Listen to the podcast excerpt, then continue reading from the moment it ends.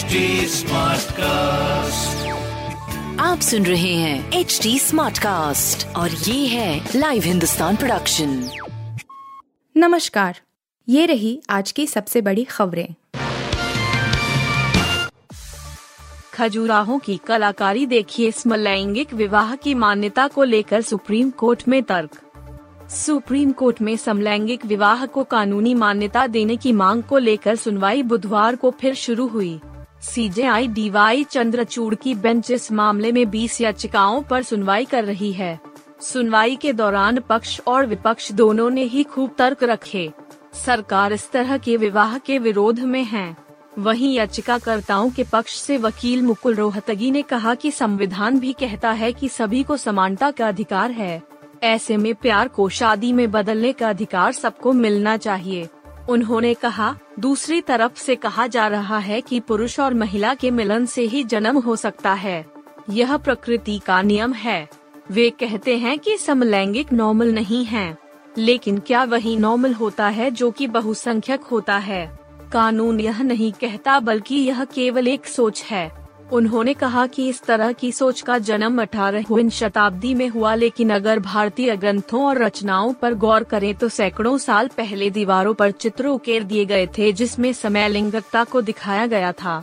इसका मतलब है कि हमारी परंपरा में हमारी सोच बहुत आगे थी। यह रूढ़िवादी नहीं हुआ करती थी। रोहतगी ने खजुराहों की कला का उदाहरण देते हुए कहा कि पॉपुलर मोरालिटी और संवैधानिक मोरालिटी के बीच में यही फ़र्क है। अगर किसी बात को कोर्ट सही ठहराता है तो संवैधानिक नैतिकता ही आदत में शुमार हो जाएगी वहीं जजेस रविंदर भट्ट ने रोहतगी से कहा, आप एक तर्क में महिला और पुरुष में भेद की बात कर रहे हैं और एक तर्क में जेंडर न्यूट्रल बना रहे हैं आखिर आप चाहते क्या हैं? क्या आप ऐसी ही बातों को रख रहे हैं जो कि आपको सूट करती हैं? शराब के बाद बीजेपी को केजरीवाल की मुफ़्त बिजली में भी घोटाले का शक कैग से ऑडिट की मांग। दिल्ली की अरविंद केजरीवाल सरकार पर शराब घोटाले का आरोप लगाकर घेराबंदी करने वाली भारतीय जनता पार्टी। भाजपा, बिजली सब्सिडी योजना में भी गड़बड़ी की आशंका ज़ाहिर कर रही है। पार्टी ने दिल्ली सरकार की ओर से कराए जा रहे ऑडिट पर सवाल खड़े करते हुए कहा है कि बिजली कंपनियों को दी गई सब्सिडी की जाँच भारत के नियंत्रक और महालेखा परीक्षक कैग से कराई जाए। दिल्ली भाजपा के अध्यक्ष वीरेंद्र सचदेवा ने बुधवार को एक प्रेस कॉन्फ्रेंस के दौरान कहा कि दिल्ली सरकार जो ऑडिट करा रही है, उसे प्रभावित किया जा सकता है। सचदेवा ने कहा क्या के पैनल वाले ऑडिट को हम स्वीकार नहीं करते हैं। सरकार और डिस्कॉम ऐसे ऑडिट को आसानी से प्रभावित कर सकते हैं। दिल्ली सरकार की ओर से इस पर तुरंत कोई प्रतिक्रिया नहीं दी गई है। सचदेवा ने पूछा कि क्या किसी निजी ऑडिटर ने कभी अपने क्लाइंट के खिलाफ रिपोर्ट दी है? दिल्ली सरकार ने एक दिन पहले ही बिजली नियामक डी को 2016 से 2022 के बीच डिस्कॉम को जारी की गई बिजली सब्सिडी का विशेष ऑडिट करने का आदेश दिया ताकि किसी भी अनियमितता की पहचान की जा सके और पारदर्शिता सुनिश्चित की जा सके। सचदेवा ने कहा, पावर सब्सिडी का कैग पेनल ऑडिटरों से ऑडिट एक छलावा है। यह कैसे मुमकिन है कि प्राइवेट ऑडिटर जिससे पैसे लेगा उसके खिलाफ रिपोर्ट देगा? पिछले आठ साल से अरविंद केजरीवाल और निजी कंपनियाँ मिलकर घोटाला कर रही हैं। हम मांग करते हैं ऑडिट कैक से हो। दोपहर बारह से पाँच बजे तक खुले में नहीं होगा कोई आयोजन। गर्मी के चलते महाराष्ट्र में रोक। महाराष्ट्र सरकार ने दोपहर 12 से शाम 5 बजे के बीच आउटडोर कार्यक्रमों के आयोजन पर रोक लगा दी है। इसका मतलब है कि अब खुले आसमान के नीचे कोई आयोजन नहीं किए जा सकेंगे। रविवार को महाराष्ट्र भूषण सम्मान देने के लिए आयोजित कार्यक्रम में तेरह लोगों की लू लगने के चलते मौत हो गई थी। इसके अलावा बड़ी संख्या में लोगों को अस्पताल में भी एडमिट कराना पड़ा था। इस घटना के मद्देनजर ही महाराष्ट्र सरकार ने यह फैसला लिया है और आउटडोर इवेंट्स पर रोक लगा दी है। इस साल महाराष्ट्र भूषण सम्मान अप्पा साहेब धर्माधिकारी को प्रदान किया गया। उन्हें होम मिनिस्टर अमित शाह और सीएम एकनाथ शिंदे की ओर से सम्मान दिया गया। नवी मुंबई में यह कार्यक्रम आयोजित हुआ था और मौके पर अप्पा साहेब के लाखों अनुयायी भी पहुँचे थे। इसके चलते उमस की स्थिति पैदा हो गई थी और तेरह लोगों की तबीयत बिगड़ने से मौत हो गई। इसके अलावा बड़ी संख्या में लोगों को अस्पताल में एडमिट कराना पड़ा। विपक्ष का तो यहाँ तक कहना है कि एकनाथ शिंदे सरकार ने मौतों के आंकड़े को कम करके दिखाया है। मौसम विभाग के मुताबिक रविवार को मुंबई में 38 डिग्री सेल्सियस तापमान था। एक्सपर्ट्स का कहना है कि यह तापमान बहुत ज़्यादा नहीं था, लेकिन लाखों की भीड़ एक जगह जुटने पर उमस बढ़ गई होगी।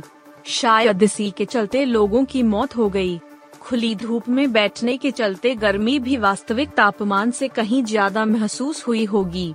यही वजह है कि महाराष्ट्र सरकार अब गर्मियों को लेकर सतर्क हो गई है और लोगों को भी हिदायत दी है कि वे आउटडोर कार्यक्रम दोपहर के वक्त ना करें। भीषण गर्मी के बीच मिलेगी राहत। दिल्ली, यूपी समेत कई राज्यों में होगी बारिश। इन इलाकों में गिरेंगे ओले। उत्तर से लेकर दक्षिण तक के राज्यों में इन दिनों भीषण गर्मी पड़ रही है। यूपी, दिल्ली, पश्चिम बंगाल, बिहार समेत ज़्यादातर राज्यों में अधिकतम तापमान 40 डिग्री के आसपास या उससे अधिक बना हुआ है। पूर्वी भारत के राज्यों में अगले तीन दिनों के लिए गर्मी को देखते हुए हीटवेव की चेतावनी जारी की गई है। हालाँकि 19 से 21 अप्रैल यानी आज से अगले तीन दिनों तक उत्तर पश्चिम भारत में झमाझम बारिश होने के संकेत है। पश्चिमी हिमालयी क्षेत्र में आज भारी बारिश की संभावना जताई गई है।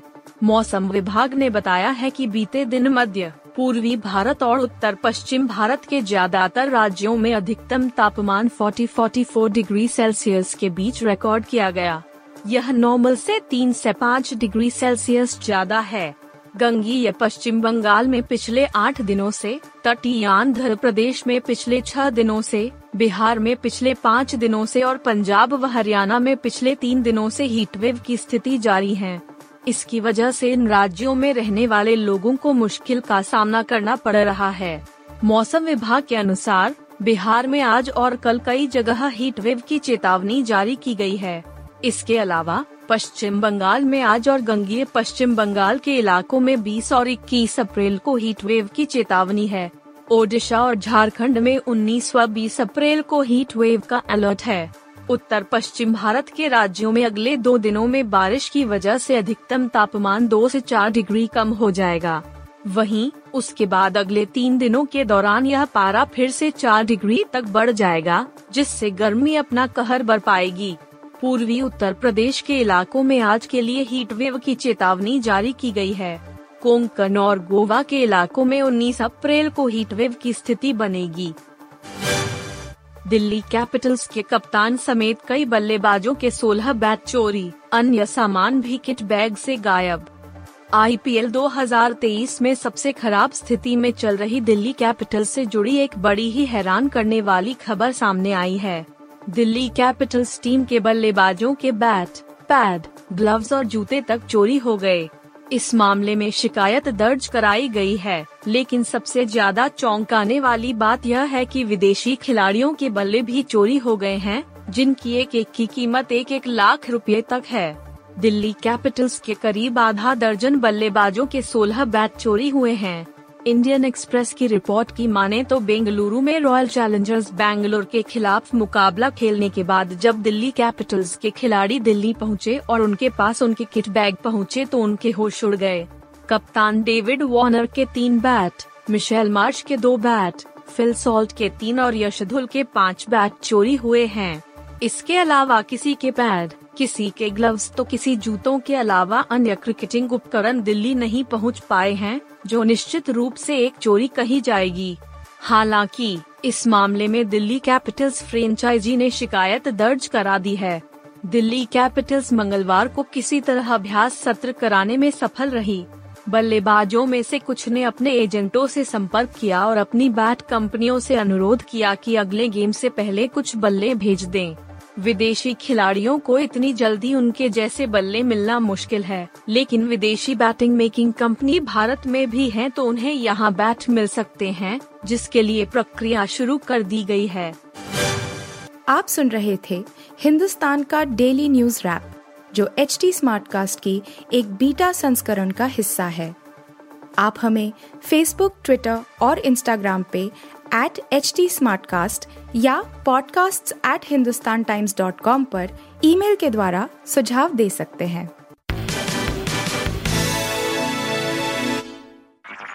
आप सुन रहे हैं एच टी स्मार्ट कास्ट और ये था live Hindustan production HD Smartcast.